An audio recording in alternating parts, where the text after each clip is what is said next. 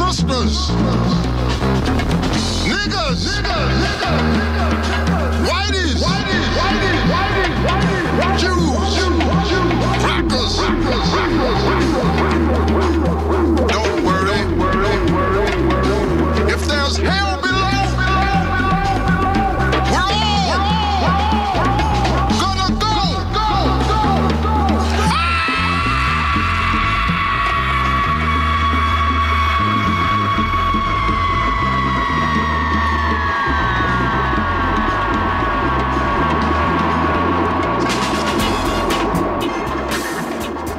Welcome to Full Circle, your cultural affairs radio magazine produced by apprentices of the First Voice Media apprenticeship program here at KPFA.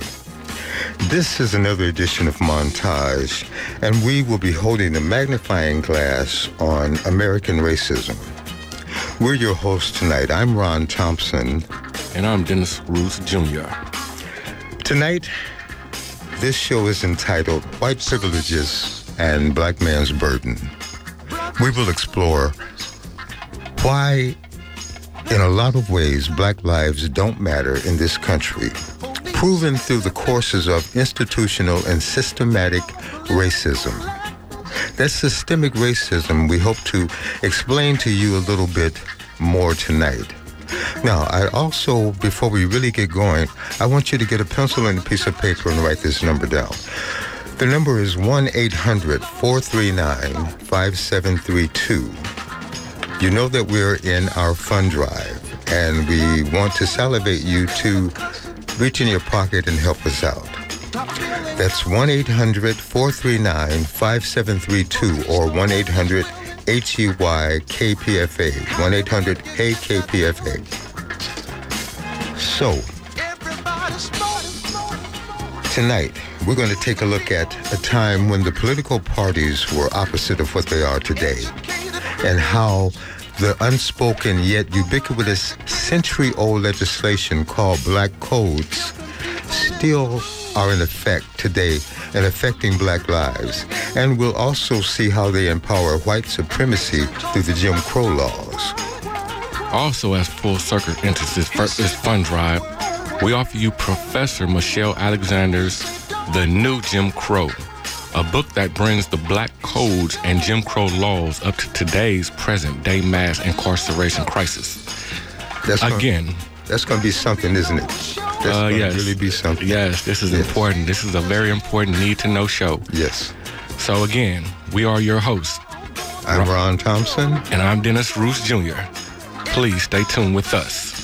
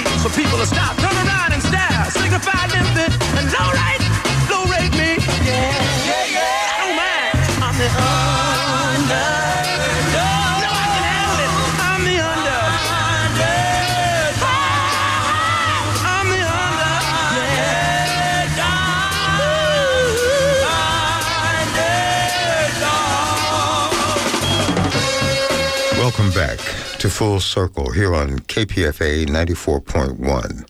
And in case you just tuned in, we are talking about Jim Crow laws and black codes. And we just got that set up with a little bit of underdog from Sly and the Family Stone. And still to this day, there's some very relevant lyrics in what he's saying in that song. Now, our show tonight is on, again, why the black race, more specifically the black man, is under such relentless character assassination and full on high pressure attack. How does this level of white supremacy construct the height and breadth of prejudice and bigotry heaped upon the bodies and psyche of black people in this country? Through various professors and scholars, we examine how black codes and Jim Crow's laws gave the most looked down upon and least thought of white person by other whites a position of elevation and class over any black person. Later, we'll hear from Michelle Alexander on her new book, The New Jim Crow, and see how these old black codes are still relevant today. Let's take a listen.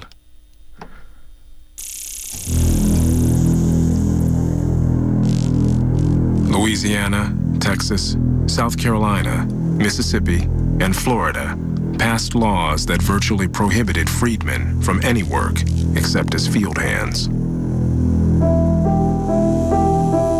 The laws were called Black Codes. The aim was slavery without the chain. The Black Codes were laws passed to control and restrict and constrain the lives of the freed people, essentially rendering them bondsmen again under law.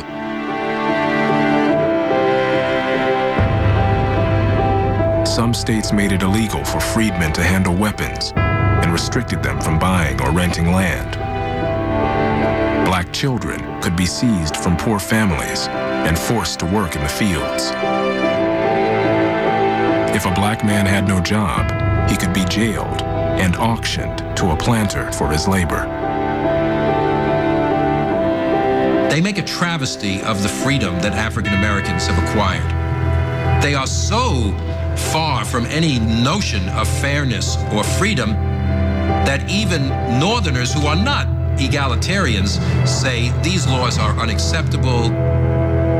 And so Northern Republicans are faced with a dilemma. They don't want to have a big fight with the president, but to accept the idea that Johnson's policy is a success and accept the black codes, they feel means giving up the victory in the Civil War.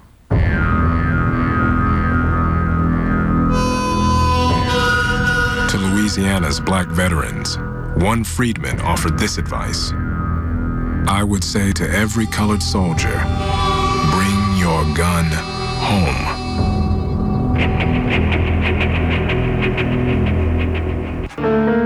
Moderate Republicans are forced into the radical camp because they had to oppose Andrew Johnson.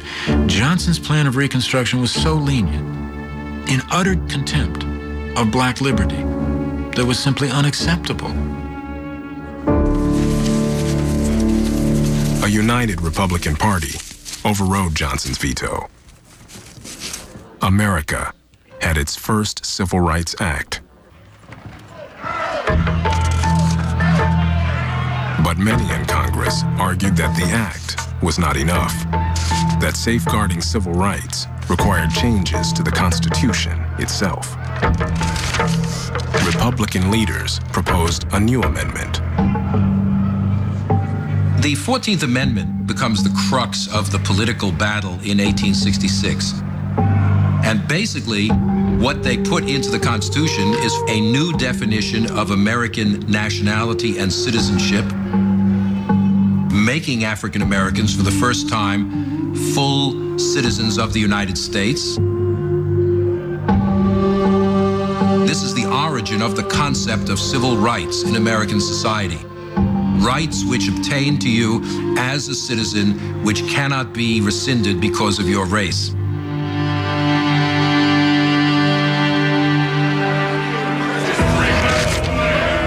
This is a titanic debate about just what the authority of the federal government is going to be.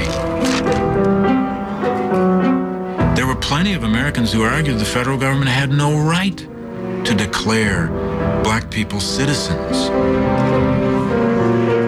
The Democrats are constantly putting forward racist arguments. You are eradicating a line between black and white which has existed forever. Republicans, what's at stake here really is the definition of freedom. If a person can be discriminated against in every walk of life because of their race, has slavery really been abolished?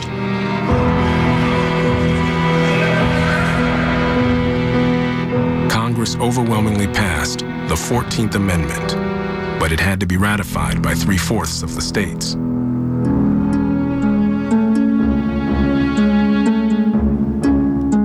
President denounced the amendment and accused the Republicans of treason. Johnson is opposed to an expansion of federal power. For him, constitutional authority resides at the state level, not at the national level. And Johnson believes that the Republicans are engaged in an enormous usurpation of state authority. Lines were drawn. This clip from a PBS documentary called Reconstruction, taught by historian David Blight of Yale University, speaking on the black codes. That little short clip really doesn't let us into the inner workings of the Congress and the states on how they began to legislate. It, it begins to break down just what the people did who lost their slaves because they were pretty pissed off at that time. And rightly so, uh, I guess, to them in terms of the way that then President Johnson, Andrew Johnson, thought since he took over after Lincoln uh, was assassinated after perhaps the greatest battle this country has ever experienced, the Civil War had ended and Reconstruction was in full effect across this country, at least from the North, there was further changing towards humanity to the darker brother. But at the same time, the white citizens' councils began to crank out more hatred and segregation in their Jim Crow laws and in their newspapers. Now we're going to listen to a clip by Keith Hughes, who will help us to understand a little bit about the Jim Crow laws and the effects they had on black folks. So let's talk. So let's talk a little bit about the origin of the word Jim Crow before we go into kind of the concept of de jure and de facto segregation. Jump Jim Crow was an old song and dance routine that originated in 1828, which was written by a white comedian by the name of T.D. Daddy Rice, who would perform in blackface, basically to make fun of slaves. Wheel about and turn about and do just so. Every time I wheel about, I jump Jim Crow. The term Jim itself is short for Jimmy, like I'm going to Jimmy a lock, and that was a crowbar. So a crowbar in the 1800s was sometimes called a Jim or a Jimmy. And then, of course, crow itself was used as a term for blacks as early as the 1700s. In terms of jump Jim Crow, farmers used to feed their crows corn soaked whiskey. Then the crows would get drunk and kind of dance around, not being able to fly as the farmers, you know, kind of beat the crows to death. So there's multiple meanings behind the term Jim Crow. They all refer in a negative connotation to slaves and to freedmen, to blacks. And now we're going to turn that term Jim Crow into a system of racial oppression. So, Jim Crow laws, and that would be segregation de jure, meaning that by jurisdiction, local and state ordinance, and we're also going to talk about federal ordinances, which mandate by law segregation. Now, early on, right after the Civil War, and that's where we're going to start in 1865, we still had those southern governments that were controlled by kind of Confederate forces. So, those southern white, Democratic dominated legislatures would pass something called black codes right after the Civil War that severely limited the rights of these new freedmen. But that's going to change during Reconstruction because starting in 1867, the Republican dominated Congress is going to basically mandate through the enforcement of the 13th and 14th and 15th Amendment, the military occupation of the South. This is the period of history from basically 1867 to 1877, about a decade, called Reconstruction. And during Reconstruction, the black codes were eliminated, and for the most part, African Americans were allowed to vote. And you did have African Americans that were elected to high office. You had governors. Uh, there was a African American senator. There were African American state legislators. So it was kind of working, but of course, it's all being held together by military occupation. And then there was an incident in Louisiana in 1873 called the Colfax Massacre. And this is really kind of the uh, Southern Democratic forces trying to uh, coalesce around groups in order to take back what they see as their rightful place as leaders of these Southern governments. And in Louisiana, at the Colfax Massacre in 1873, there was a group called the White League. And this White League, unlike the Klan, which was kind of a terrorist under the ground organization, the White Leagues and the Red Shirts, um, groups throughout the South, were open about their, you know, opposition to African American rights and their wanting of power. So at Colfax, this White League basically attacked a courthouse that was being held by Republican forces. And we basically have a mini civil war at Colfax.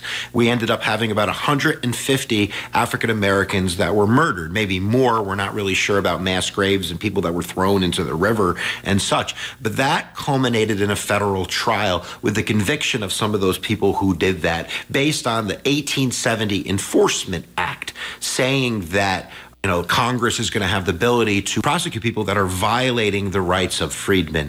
In 1876, the Supreme Court comes out with a decision called United States versus Cruikshank, where they basically kind of take the teeth out of the Enforcement Act by saying that because this White League was not a government group but a private organization, the Enforcement Act didn't hold. So that's kind of a breakdown of federal control over you know, the, the, southern governments and the, the rise of what's going to become Jim Crow. The sellout is going to be the end of military occupation in the South by Reconstruction forces, that they're going to be able to own their governments again. And this is really the beginning of the birth of Jim Crow and segregation de jure down south.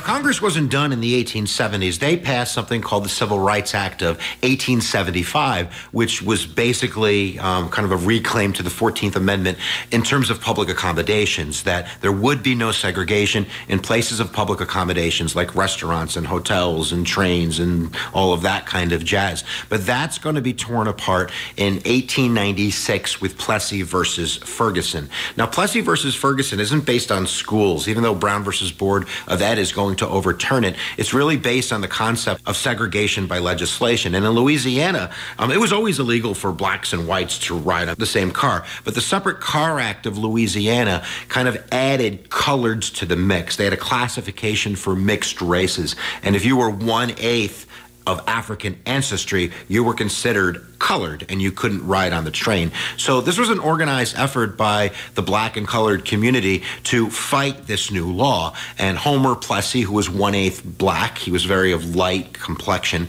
kind of walked onto the train one day and he had to announce to the steward of the train his racial heritage because nobody could tell just by looking at him. Then he proceeded to sit down and get arrested, kind of in the spirit of Rosa Parks, which launched the court case Plessy versus Ferguson, where the court is going to end up saying separate is equal that segregational laws are constitutional because they're still giving African Americans um, a seat at the table. It's just a separate table and it's an equal table. And of course, we all know that not to be true. So Jim Crow itself, in terms of segregation de jure, is going to be the laws that are passed, which are going to segregate African Americans from whites. So following Plessy versus Ferguson, the South kind of has legislative and, and judicial authority to segregate, and they're going to do that rapidly by passing laws Jim Crow laws, which are going to segregate not only the public schools, but libraries and hospitals and transportation and all of that jazz. The other big, huge segregation de jure piece is going to be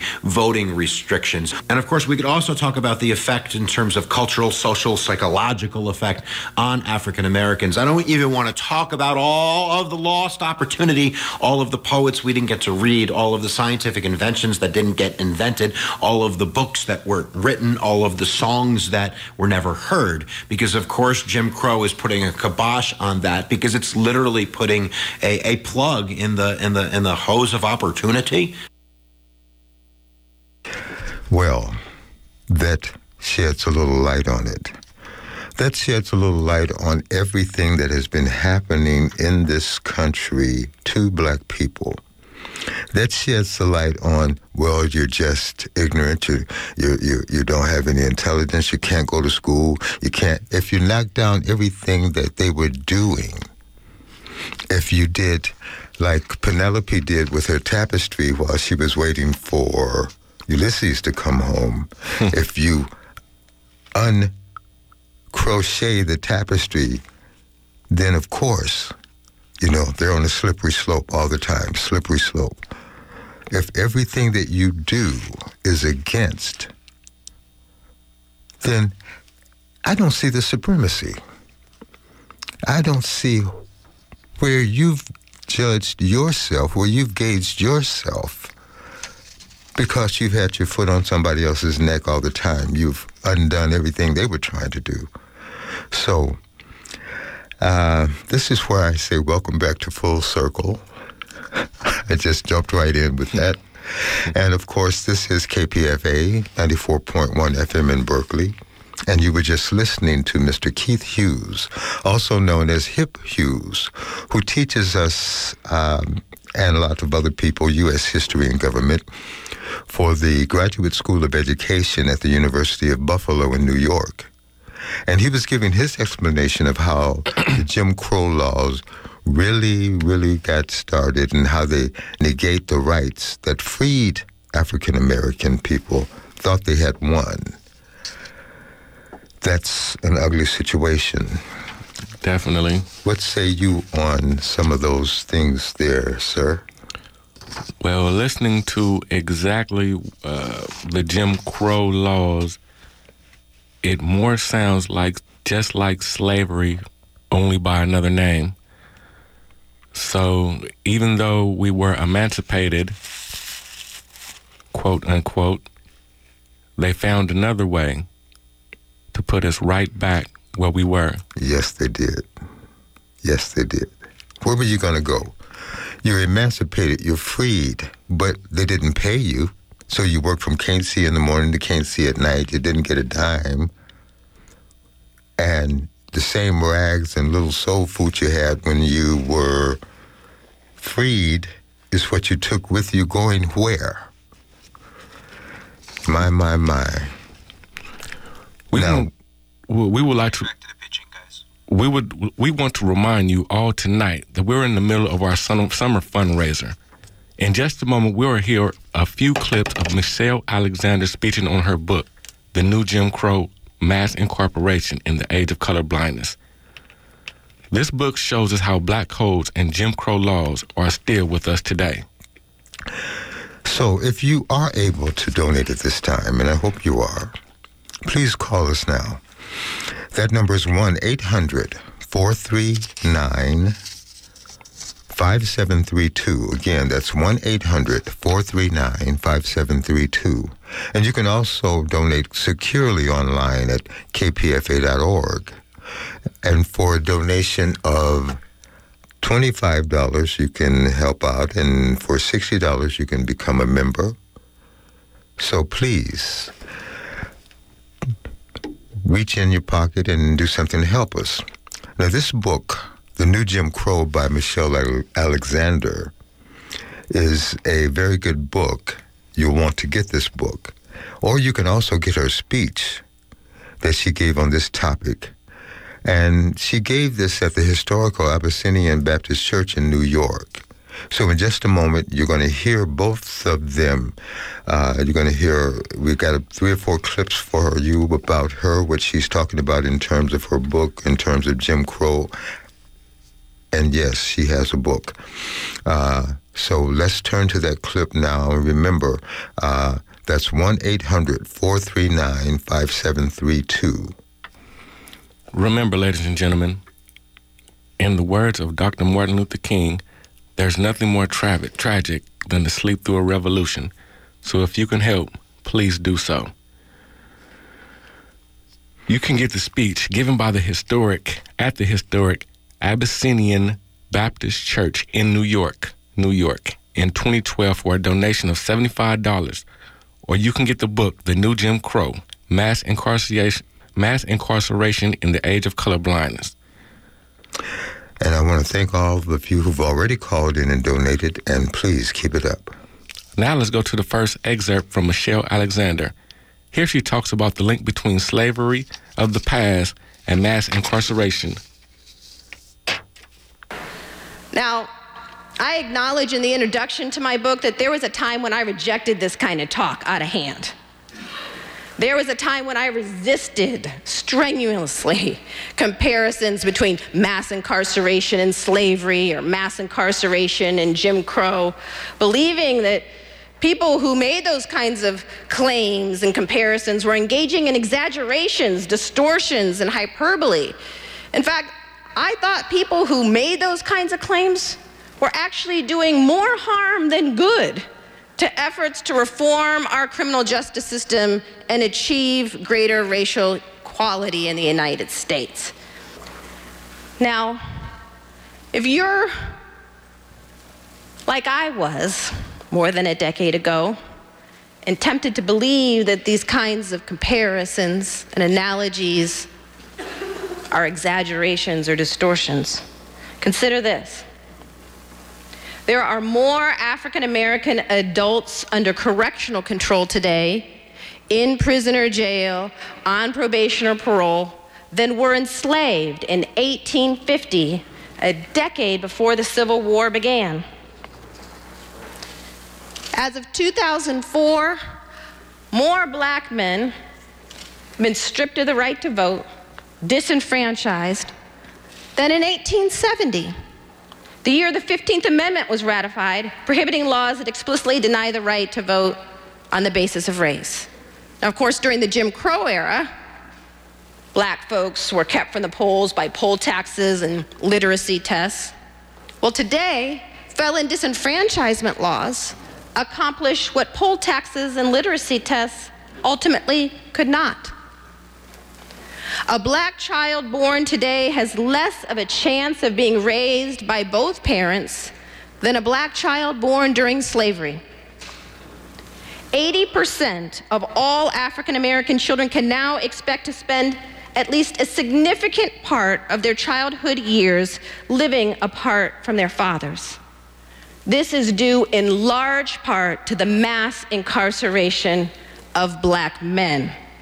And contrary to the image frequently presented in the media of black men being a bunch of deadbeat dads who don't care about their children, the research shows that black men actually do a better job of maintaining contact with their children following a separation due to imprisonment or divorce or any other factor than men of any other racial or ethnic group. But no other racial or ethnic group faces such an extraordinary challenge in playing the role of a traditional father in our society today. And that's not to say black men couldn't do better, but white men could do better as fathers, Latinos, Asian men could do better as fathers black men do a better job at trying than men of any other race. But trying is difficult when you are locked behind bars, when you're jobless or barred by law from residing in the same home as your children and your spouse. Now, this phenomenon of black men kept from their families and their children, their loved ones, doesn't affect some small segment of the black community as we know. To the contrary, in major urban areas, more than half of working age African American men have criminal records and are thus subject to legalized discrimination for the rest of their lives. In fact, in the Chicago area, if you take into account prisoners, Know, if you actually count them as people, you know, prisoners are typically excluded from unemployment statistics, poverty statistics, thus masking the severity of racial inequality in the United States. But if you count prisoners as people in the Chicago area, nearly 80% of working age African American men have criminal records and are thus subject to legalized discrimination for the rest of their lives. It was recently reported in a book just published by Ernest Drucker called A Plague of Prisons that in Washington, D.C., that figure has now surpassed 90%. These men are part of a growing undercaste, not class, caste. A group of people defined largely by race, relegated to a permanent second class status by law. Now, I'm fairly certain that there's at least one person out there who's thinking, what is she talking about? Our criminal justice system isn't a system of racial control, it's a system of crime control. And if black folks would just stop running around committing so many crimes, they wouldn't have to worry about being locked up and then stripped of their basic civil and human rights. But therein lies the greatest myth about mass incarceration namely, that it's been driven by crime and crime rates. It's not true. It's not true. Over the last 30 years, our prison population has exploded, has quintupled. We've gone from a rate of incarceration, we've gone from about 300,000 people behind bars in the mid 1970s to over 2 million today. We now, as a nation, have the highest rate of incarceration in the world, dwarfing the rates of highly repressive regimes like Russia or China and Iran. But again, this explosion in imprisonment is not due to crime rates. Over the past few decades, crime rates have fluctuated, have gone up, have gone down. Today, as bad as crime rates are in many parts of the country, crime rates are actually at historical lows. But incarceration rates have soared. Most criminologists and sociologists today will acknowledge that crime rates and incarceration rates in the United States have moved independently of one another. Incarceration rates, especially black incarceration rates, have soared regardless of whether crime was going up or down in any given community or the nation as a whole. This is Montage on Full Circle here on 94.1 FM KPFA. And you just heard Michelle Alexander speaking on the topics covered in her book, The New Jim Crow Mass Incarceration in the Age of Color Blindness. The clip covered some starting statistics. There are more black men in prison or jail or on parole or probation at this time that were enslaved back in 1850 I would like to say that's really hard to believe, but it's not so hard to believe. It, it's not. It's not. And she also pointed out that more black men in 2004 were stripped of their right to vote and disenfranchised than back in 1870. Now, how is this possible? Carefully orchestrated planning, that's how it's possible. If this speech interests you and you're stunned by the horrific stats and numbers, you can call and support the station and get that book, get this CD that we're bringing to you by Michelle Alexander. The station is KPFA. Give us a call 1 800 Hey KPFA or 1 800 439 5732. You can also de- you can also donate securely, on- securely online at kpfa.org. For a donation of $100, The New Jim Crow by Michelle Alexander. For for a donation of $75, The New Jim Crow speech at Abyssinian Baptist Church, New York City. Okay, now we've got uh, another couple of clips to play for you, so we're going to get to that in just a moment. But again, get to the phone. This is your opportunity. Get to the phone. Now, you know, what is the legacy of slavery and Jim Crow in America? You know what it is. What is really one, the, what has really hurt black people in America? You know what it is, these Jim Crow laws. Let's listen to Michelle. Simply reducing crime rates will not end mass incarceration. Let me repeat that. Simply reducing crime rates will not end mass incarceration. Why? Because crime rates have not been driving the explosion of our prison system. So, what has? If not crime and crime rates? Well, it turns out that the activists who post that sign on the telephone pole were right. The war on drugs and the Get Tough movement, the wave of punitiveness that washed over the United States. What has changed dramatically is not so much crime, but what gets defined as crime and how we respond to it. And nothing has contributed more to this harsh response than the war on drugs.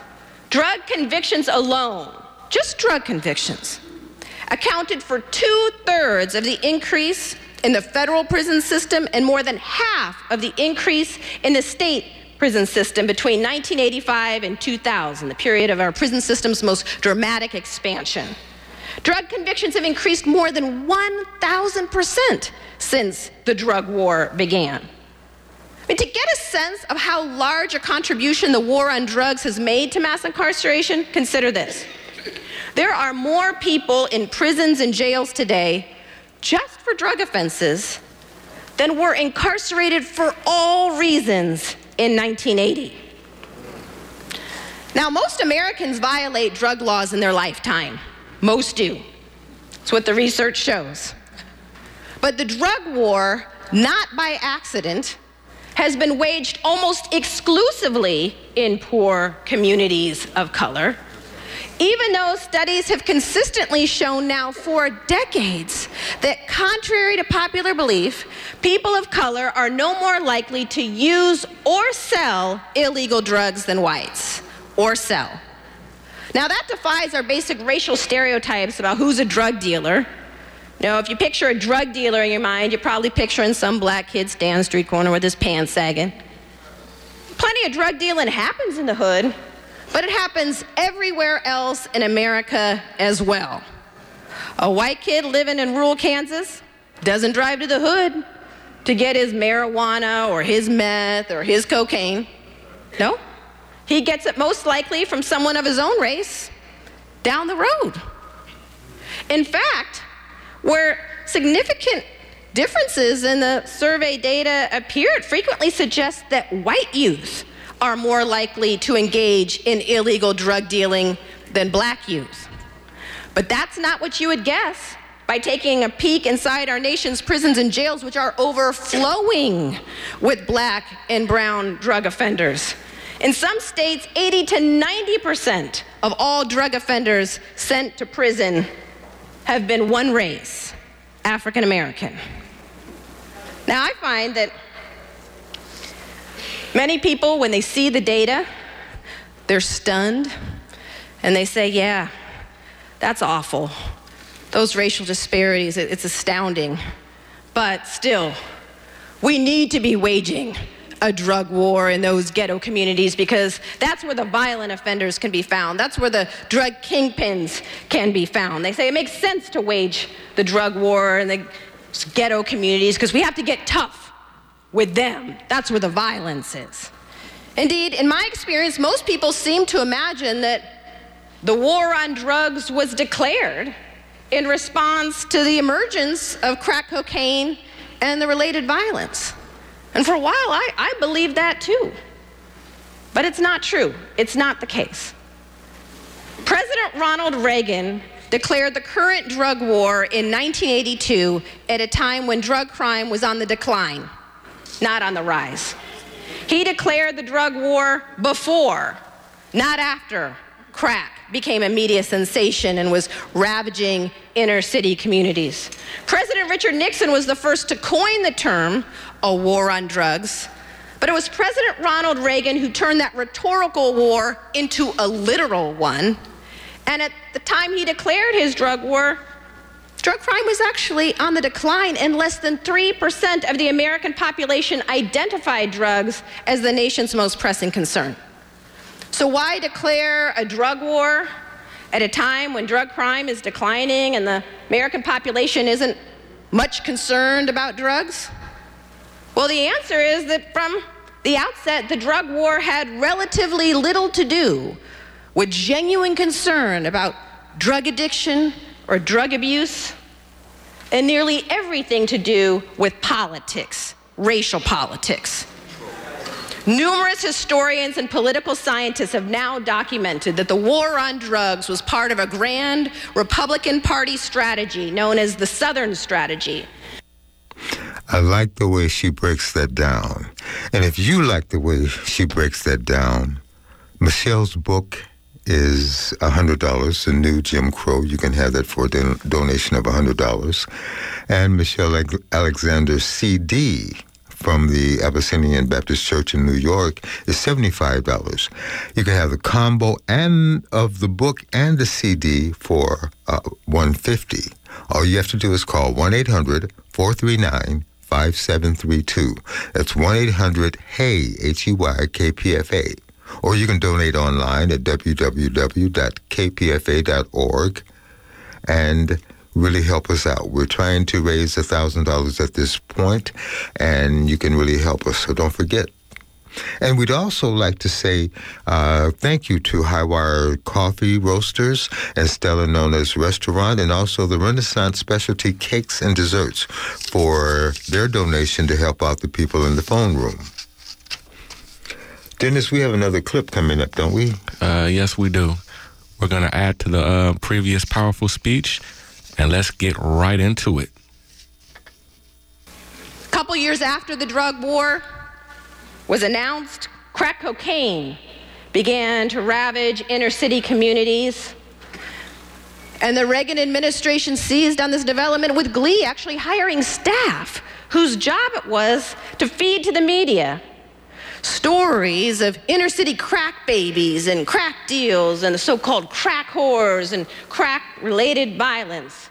Their goal was to make crack a media sensation in the hopes that it would bolster public support for a drug war they had already declared and persuade Congress to devote millions more dollars to waging it. And the plan worked like a charm. Almost overnight, our television sets were saturated with images of crack babies, crack dealers, the so called crack whores. And a wave of punitiveness swept over the United States, and soon Congress was passing harsh mandatory minimums for possession of small amounts of crack cocaine and other drugs, sentences harsher than murderers receive in some other Western democracies. And soon, Democrats began competing with Republicans to prove they could be even tougher on them than their Republican counterparts. And so it was President Bill Clinton who escalated the drug war far beyond what his Republican predecessors even dreamed possible. And it was President Clinton that championed laws denying federal financial aid to drug offenders for college. It was President Clinton who championed laws banning people with criminal convictions from access to public housing so that people wouldn't have housing upon release from prison. It was the Clinton administration that championed laws denying even food stamps under federal law to people who were once caught with drugs. To a large extent, the basic architecture of this new caste system was championed by a Democratic administration desperate to win back the so called white swing voters, the folks who had defected from the Democratic Party in the wake of the civil rights movement. Still, in my experience, many people who are familiar with this history defend the drug war and mass incarceration nonetheless. They say, but what about all those drug kingpins? And what about the violence in our communities? Don't we need this war to deal with them? And it is true. We need an aggressive approach to dealing with the violence that plagues our communities. But let's be clear this drug war has never been aimed at rooting out the drug kingpins or the most violent offenders. Never has. Never has. Federal funding in this war has flowed to those state and local law enforcement agencies that boost the sheer volume of drug arrests. It's been a numbers game. State and local law enforcement agencies are rewarded in cash by the millions for the sheer numbers of people swept into the system for drug offenses. This helps to explain why law enforcement so often goes out looking for the so called low hanging fruit. Stopping, frisking, searching as many people as possible, pulling as many vehicles as possible over in a search for drugs. But of course, they don't do that so much in middle class white neighborhoods. They don't sweep college campuses and universities for drugs, though plenty can be found there, I can assure you. No. These tactics are applied only in poor communities of color because that's where they can get away with it and still get paid. And the results are predictable. People of color have been rounded up in mass for relatively minor, nonviolent drug offenses. In 2005, for example, four out of five drug, uh, drug arrests were for simple possession, only one out of five for sales. Most people in state prison for drug offenses have no history of violence or significant selling activity. And in fact, in the 1990s, the Clinton years, period of the greatest escalation of the drug war, nearly 80% of the increase in drug arrests were for marijuana possession. A drug has now been shown to be less harmful, less addictive than alcohol or tobacco, and at least, if not more prevalent, in middle class white communities and on college campuses as it is in the hood. But by waging the drug war exclusively in the hood, we've managed to create a vast new racial undercast in an astonishingly short period of time. Millions of people are now saddled with criminal records and legally denied the very rights supposedly won in the civil rights movement. Boy, powerful. Tonight we've been talking about the history of systemic oppression of the black people in this country, a suppression of freedom, of rights, and of human dignity. And what you've just been listening to is Michelle Alexander speaking on the topic of her best selling book, The New Jim Crow. For a donation of $75, you can get this speech by Michelle Alexander, and you can learn about the history of the systemic oppression brought to you by the powers that be to black people through the black codes and Jim Crow laws and mass incarceration. Or for $100, you can get the book she's talking about, The New Jim Crow Mass Incarceration in the Age of Colorblindness. You could even get them both for a donation of $150.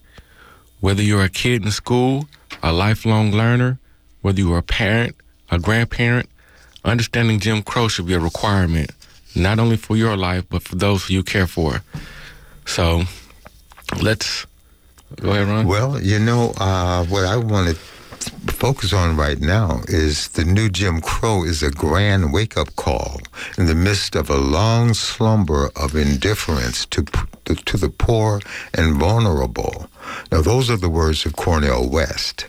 A powerful analysis of why and how mass incarceration is happening in America, the new Jim Crow should be required reading for anyone working for real change in the criminal justice system, says Ronald E. Hampton, Executive Director for National Black Police Association. And Michelle Alexander's book offers a timely and original framework for understanding mass incarceration.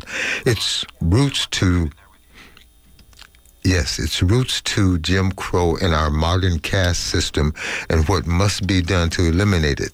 This book is a call to action. Yes, it is, says Benjamin Todd.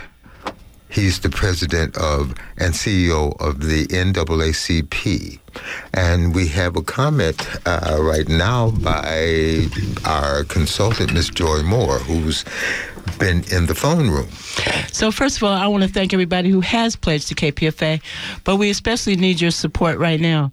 Michelle Alexander and the work that we're presenting from her today is so crucial and relevant to the times that we need to see your support right now to let us know that this is the kind of thing we should be working on, we should be airing, we, excuse me, we should be discussing. I'm so excited, I'm coughing because I love the apprenticeship program. I love Full Circle. And I know there are people out there who love it too. We want you to call us right now 1 800 439 5732. We have live people in there on the phone waiting for your call. Please call us. Give us $25, $50, $100, whatever you can afford. You can spread it out over a year. Put it on your credit card, your debit card, your Visa card, whatever card you got. We will take it. We need your support. 1 800 439 5732. These gentlemen are wonderful. They got wonderful, deep, resonant voices, but their energy was low, and I want to pick it up for them. Prove to them all you got to do is put it out there and it'll come back. There's past apprentices out there. There are people who are friends of this show, folks who have relatives who went through this program. If you've ever heard anything on KPFA that you loved, anything that made you think, call us right now, 1 800 439 5732, and say, hey, KPFA, this is my station and I want to support it. I love this show. I love the work of the apprentices. I love Ron and I love Dennis and I love the uh, work that we presented today. Get the copy of the book, The New Jim Crow, which is old, old, old, and we're still dealing with it and all and or the CD by Michelle. So it's hundred dollars for the book, seventy five for the CD. You can get them both for one hundred fifty. If you heard it before, pass it on to someone else. It's so deep. I know even if you have heard it before, there are things in there you need to rediscover. This conversation needs to go on and on and on and on, and we need your help to make sure that happens. 1 800 439 5732, or you can go online at kpfa.org. Give us what you can. Give us anything $10, $5, $25. It helps show the station that the work we do on Full Circle is valuable, important, and appreciated by you. Call us right now, please. 1 800 439 5732. That is how you do it. That is the consultant. That's why she's the consultant, Miss Joy Moore, because she's not as laid back as we are. Like a Laid back is one shot. word for it. and, and uh, that's how you do it. Uh, it. You know, I found it difficult, Joy, to reach that point because this hits so. This hits so home to me. It This- is a hard it- it- subject. I, I mean, I have been stopped so much. I have been. I've lost so many jobs. I've been uh, uh, off of so many uh, uh, interviews. I've been out of this and that because of this type of thing. I remember seeing. Giving my application to a receptionist and seeing her get the little red pencil and put that little red check mark in the corner. There are horrible things out there, um, Ron, that have been going on t- for for all of us for centuries. What's different now is that people are paying attention. Yes. We also have we had to have video proof. Yes. Before our word and our existence was not enough. Yes. This this is a video society we live in. They see it on TV, it must be real. I don't care if it's reality TV or not, it's real. So we need to continue to keep people's ear turned to the ground on this. We still need people to support what we're doing. We need people to say Black Lives Matter. And KPFA is one of the places where you will hear that. So you need to support us now. If you're listening to us now, go to the phone, give us what you can, stretch it out over a year. It's twelve dollars a, mo- uh, uh, month for a sixty dollar pledge. Um, I'm sorry, five dollars a month for a sixty dollar pledge. One 800 439 5732. If you're driving, call us back. Someone will answer the phone.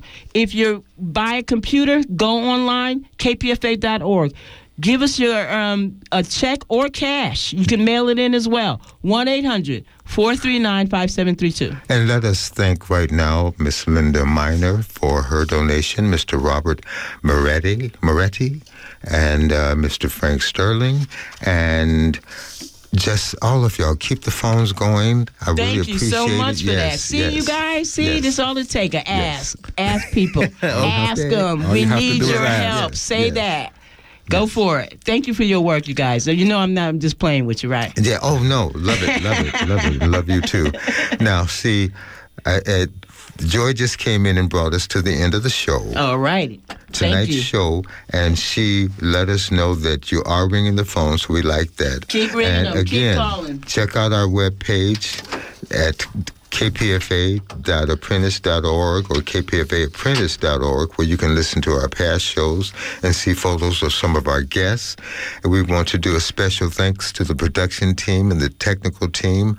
Our executive producer is Mrs. Joy. Uh, our produ- uh, production assistant is J.C. Howard, and I saw David in there, and Josiah's our board op, and that was Miss Joy Moore, who was our production consultant, and our pitch, pitch, pitch person, and that was Free Willing Franklin Sterling, who was our technical director, and our music tonight was uh, Curtis Mayfield. Don't worry, there's a hell below. We're all going to go, and Slash Stone.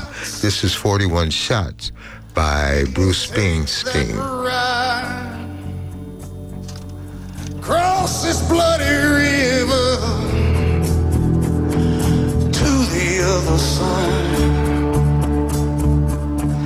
41 shots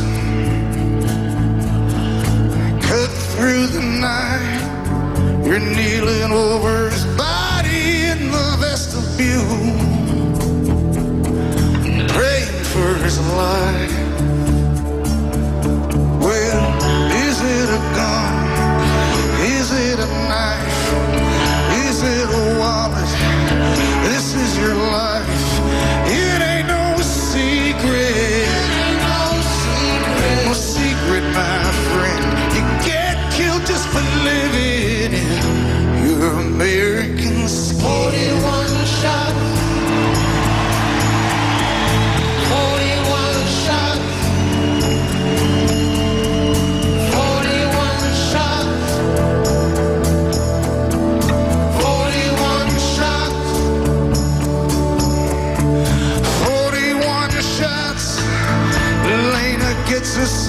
Ready for school.